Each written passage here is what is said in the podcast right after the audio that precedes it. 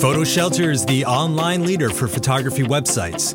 Archive, distribute, and sell your photos in a mobile friendly, responsive website. Try one free for 14 days at photoshelter.com. Then download one of our free educational guides at photoshelter.com/slash resources.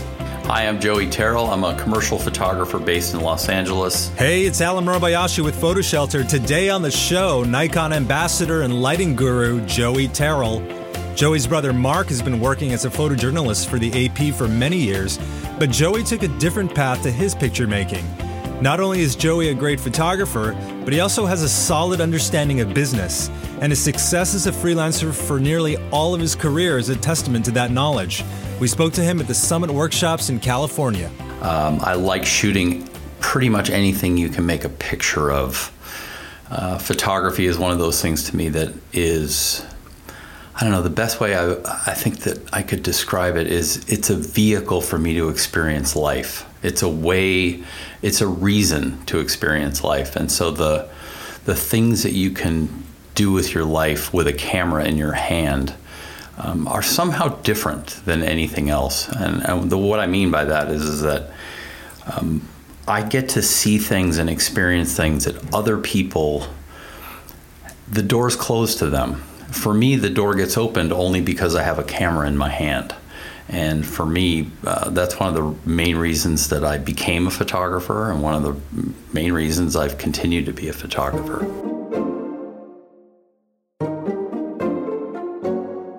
You made a choice many years ago that a lot of photographers are confronting now, which is to become a freelancer mm-hmm. and to kind of figure out exactly the types of photos that you wanted to take for your career and to, to kind of give you a feeling of satisfaction. How did that come about? I really believe that being a journalist, which is how I started, was the career path that I wanted to take. And I um, pretty quickly decided that that that wasn't the right path for me. And the way that I figured it out is, is, that I'm I'm kind of impatient and I'm also kind of a control freak. And I realized that journalism requires a lot of patience. You have to wait for things to happen in front of your camera. And the distinction I always make is is you take pictures rather than make pictures. And I really wanted to make them. And so I didn't realize that when I was when I was a journalist and as it as it evolved I, I kind of realized that the pictures they sent me out a short story. They sent me out uh, to make a portrait, and I'd never made a portrait before. The Times did, and I had such an amazing time building a set, small as it was. I walked away from it almost uh, like a runner would have a high. I felt just so uh, enthusiastic about what I had just done. The picture was horrible, but the experience taught me that I really liked that. And so it evolved kind of out of that making pictures rather than taking them. So, was the decision to leave the world of photojournalism and become a freelancer was that something that was just like you woke up one day and you did it or was it meticulously planned so that your income wasn't interrupted and you had clientele already somewhat i realized there's no way i can spend the rest of my life doing the journalism thing. I, I realize that I, I, will die a very young man. I don't have the patience and I don't have the temperament. My brother, who's an amazing photographer, amazing photojournalist, he has the temperament. And the interesting thing about that is, is that um, he hates what I do and I hate what he does. And yet we both respect what the other one does. It's perfect for him and very imperfect for me and vice versa. So, uh, to the other part of the question, I, I I realized I needed what I what I might refer to as a financial floor. And without that financial floor, there was no way I was going to be able to do the kinds of pictures that I wanted to to do. And so what I did is I found someone that would hire me again and again and again. It was work that I didn't want to do necessarily. But, you know, you've heard this phrase many times, you know, the worst the worst day of photography is the, better than the best day selling insurance. And so I, it was photography work, but it was absolutely not what I wanted to do, but it was steady. And I did that for many years, and it allowed me to, because I had that financial floor, it allowed me to do the kinds of other pictures that I wanted to make. It gave me that freedom. You're known very much for incredible lighting in portraits. Thank you. How, how did that evolve? Was that something that you developed while you were working in journalism, or was it an evolution of, of what you kind of saw in your mind's eye? That very first portrait that I refer to, um, I, I, lit it um, with. like one of the earliest battery powered strobes that you could use. And um, like I said, it was horrible. I look at it now, it's horrible but uh, the idea that I could control things and I could shape things and bring out texture and color and nuance and and all of that really appealed both to the creative side but also the nerdy side. There's a lot of gizmos and gadgets and things that go with lighting.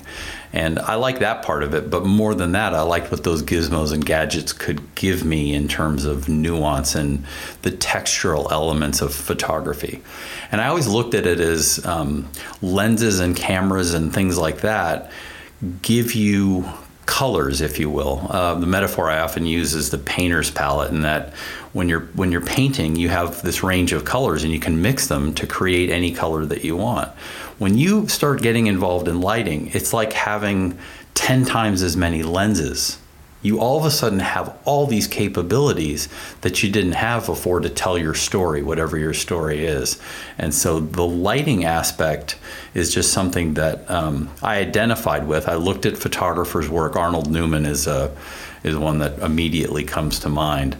I looked at what he did with his portraits, Karsh, people like that, and I looked at the light. And Herman Leonard, which is not a name that a lot of people know, he was a great jazz uh, portraitist, but what he would do is he would bring his lights out into the jazz clubs and light people like Charlie Parker and John Coltrane and, and folks like that. And he'd make these amazing pictures. Probably the most famous one is of Duke Ellington with this shaft of light behind Ellington at the piano. And it's, I looked at that and I said, I want to do that. And so, uh, just over the years, I just everything involve light. Even if it didn't need light, I'd find a way to make it need light. And it's been great. Are you sort of astonished at where technology has taken us with with the cameras and the focusing systems and the resolution and, and the portability of lights and, and all this? How does how, how has that affected your workflow? Um, it's some people will say, "Oh, I got to go back and shoot film." I wouldn't go back to film for anything. I mean, I, I am a thorough digital convert. Uh, I liked film when I shot it, but um, I think digital is absolutely amazing. But having said that, one of the things that digital did is it leveled the playing field for anyone entering photography, and so that I, the way I always say it is is you know, my mom doesn't know anything about photography, but she can go out in the morning and buy one of the most amazing cameras that are being made today. And by that afternoon, she's a photographer, and there's nobody that's going to tell her any different. With autofocus and TTL and being able to manipulate things after the fact and um, raw processing and things like that, the level of entry is so much higher than it used to be when you shot film and you shot with manual focus. I'm an old Hasselblad shooter. Everything with that camera was it was difficult to focus. It was manual focus. You were shooting on film, so you had to know inside and out how the film was going to respond to whatever you were shooting. Yeah, you could have Polaroid, but it was still only an approximation of what you'd get later. And so now what it means is for a, for a, a, photographer that's just starting out or in the first few years of their business, it means your competition is so much higher than it was 20 years ago. You really have to have a way to differentiate yourself from everybody else that's doing exactly what you're doing. When you see the um, young photographers today, I'm always struck that the many different ways that photographers are succeeding, and certainly social media being one of those, the Insta famous photographers. Sure. As an old school photographer, if I may call you that, what's your reaction? Is there a sense of resentment? Is there a sense of wonderment of like how did how are they doing what they're doing, or is it just like okay, that's that's what they do, and this is what I do? I'm I'm okay with it. Uh, I want everybody to be successful. Frankly, I think the part that bothers me more than anything else is um, when people are misled by someone who doesn't have the experience behind them to be saying what they they're saying. What I mean by that is they have become an expert in being an expert And so they're influential, which I respect. That's perfectly fine as long as what you're saying is actually true. I had a conversation with someone just uh, two nights ago, as a matter of fact, where they were telling me about. Um, I was looking at their portfolio and they're talking about cropping, and they said, you know, I, I looked, on, I was on this website, and they mentioned someone whose name I knew, uh, and they said, and they said, never ever crop your images. And to me, that's that's crazy, because to me, what your what your outcome is is to communicate to the viewer what you want to commu- communicate, and however you need to do that, whether it's with a lens or it's with a particular post processing technique or it's the way you crop your images. If doing so makes it a stronger uh, bit of communication, then you're doing it right. And to make a blanket statement like that to someone who is listening to you and then is influenced by you, um, that part of it bothers me. As far as Insta famous, you know, more power to them. I like that part of it. But if you're going to be influencing people, um, I, people that have done it and lived it and have the experience to stand behind it, um, if you, I respect those people if they're going to be influencing, you know, newer photographers.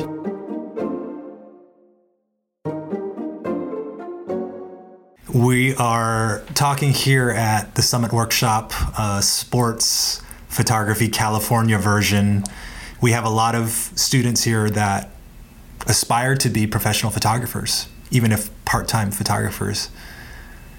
What sort of advice do you give these students nowadays when you know, particularly with sports, how difficult it is to make a buck? The most important thing is to differentiate yourself. And that can be, that doesn't have to be photographically. One of the best ways to differentiate yourself is just be a nice person. Because as, as much as it pains me to say this, photographers, some photographers can be difficult to work with. They can be, um, they can make it difficult on the people that hire them. And I think that is one way you can just differentiate yourself. Just be easy to work with look for things like that. Look for ways to be different, to be unique. Um, in in some people's cases, it may be that um, they use light, and I hope for me that's why I'm here. I'm I'm that evangelist to try and say, look, light isn't scary. Light isn't as hard as you may think it is, and I want to try and show you that what you can do with light can really change your photography, no matter what kind of photography you do, whether it's sports or anything else. But the key is, is that, like I said earlier, that it's so easy now to get to a very high baseline right out of the gate. There has to be a way for you to offer something different to the people who have the money to hire you. Otherwise, they're going to hire the person sitting next to you. Do you think that there are certain things like business that need to be taught as a part of a photo degree, photo degree nowadays, or do you even think that it's necessary to go to uh, college to study photography to be successful as a photographer? Um, I don't think it's necessary. I think it's if you do, you have a far greater chance of being successful. I think knowing business and running your photography business as a business. Uh, you have a much greater chance of success. I think uh, the other thing that you know that that getting an education can help you with is people skills because it doesn't just like if you're a portrait photographer understanding psychology understanding emotional connection with people having what they call emotional intelligence where you are understanding your subject is incredibly important but it's not just them. No matter what kind of photography you do, you need to work with other people, whether it's makeup artists, hairstylists, your client. There's other people you have to work with, and having good people skills will take you almost as far as having good photography skills. If you have both, you're a, you're a threat. Uh, there's just no two ways about it. The other part about photography, and I think it's a, a photography education that I think is so important, is understanding where we came from, knowing what's come before us, knowing who did what, and looking at pictures, understanding pictures, understanding how pictures communicate, not only from a photography standpoint, but how pictures get used, the way pictures are laid out, the way pictures are cropped. Things like that um, are all part of visual communication, and getting a formal education um, really helps with that. So I think it's a huge benefit. Yeah. Talking about business, a lot of photographers, even the top flight photographers, have sought to diversify their income streams because they they don't want to be dependent on any one income source you, like many photographers, participate in teaching workshops. Is that part of a income diversification strategy, or is it something because you love to teach and interact with the next generation of photographers? It's more because I I love it. Um, I never in a million years thought I would ever be involved in teaching workshops. Um, the founder of this particular workshop, to Summit Workshops, Rich Clarkson, uh, he invited me to teach, and I thought uh, this is almost 20 years ago, and I thought to myself, why? And why me for, for sure? And I did it, and I got this high after doing it. It was absolutely one of the most satisfying things I've ever. It, it was on par with um, some of the more amazing photo shoots I've ever been a part of. And I really wanted to do it again. But I thought to myself, for sure, I said, they'll never have me back. I'll never get invited back. This is a one off. It'll never happen again. And here I am, like 25 workshops later. Uh, and I still say to myself, I'm like, no, this is probably going to be my last one. They won't have me back. They'll, they'll, they'll realize that I don't belong here and they'll find, find the right person. Um, but it, it is incredibly fulfilling to watch another photographer make a picture that they couldn't make the day before to understand something they didn't understand the day before and to watch them walk away from a workshop saying, I can do things I couldn't do before. There's something incredibly satisfying about that. So for me, um, the educational part of photography um, is something that I'm enjoying more and more and more. My involvement with Nikon as an ambassador has given me more opportunities to be involved in uh, a more diverse array of workshops and um, educational experiences. And I've embraced that thoroughly. I, I, I really like the opportunity.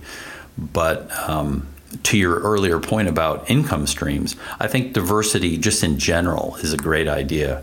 Uh, if I can tell a short story, um, there was a downturn in the economy, as there there is from time to time, and I had made the mistake.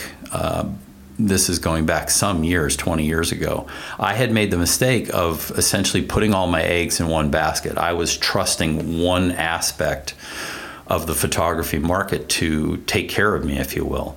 And that downturn in the economy affected the area that I was working in heavily so strongly that um, I was looking everywhere I could for work.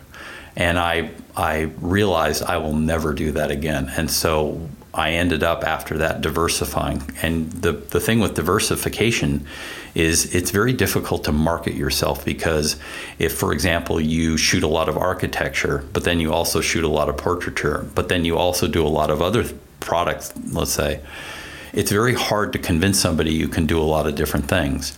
But it doesn't preclude you from being able to do a lot of different things. You can still have the skill set without having to market yourself that way.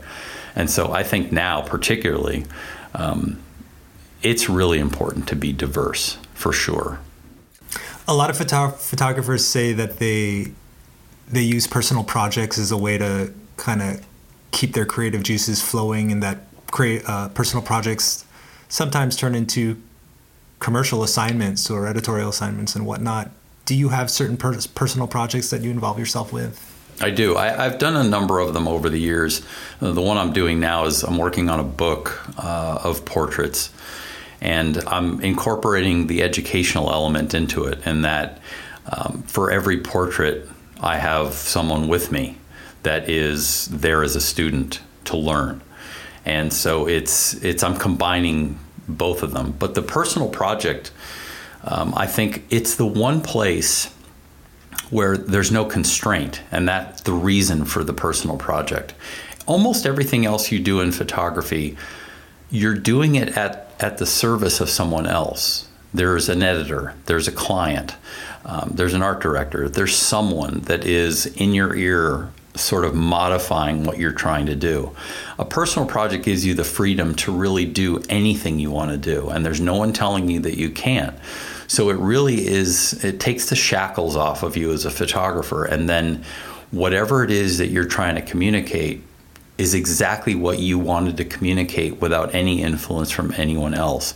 And when you do that, um, the uh, the great there have been some great photo editors, and there's a uh, was a great one at Life magazine named John Loengard, who had this great saying. He said, "Shoot what you can't help but shoot," and it was. I, I remember when I first heard that. It, it spoke to me so much because I understood what he meant by that, which is it will be your best work and because it's your best work, you'll want to do more of it. You'll want to do it over and over and over again. And when you get involved in a personal project, I really feel as though that project becomes your best work. But to your point about it leading other places, that best work from your personal project is what you then start showing other people. And they'll recognize it as your best work and then they'll hire you to do that and then it becomes a circle. Joey thanks for your time today. My pleasure. My pleasure. For more great content check out blog.photoshelter.com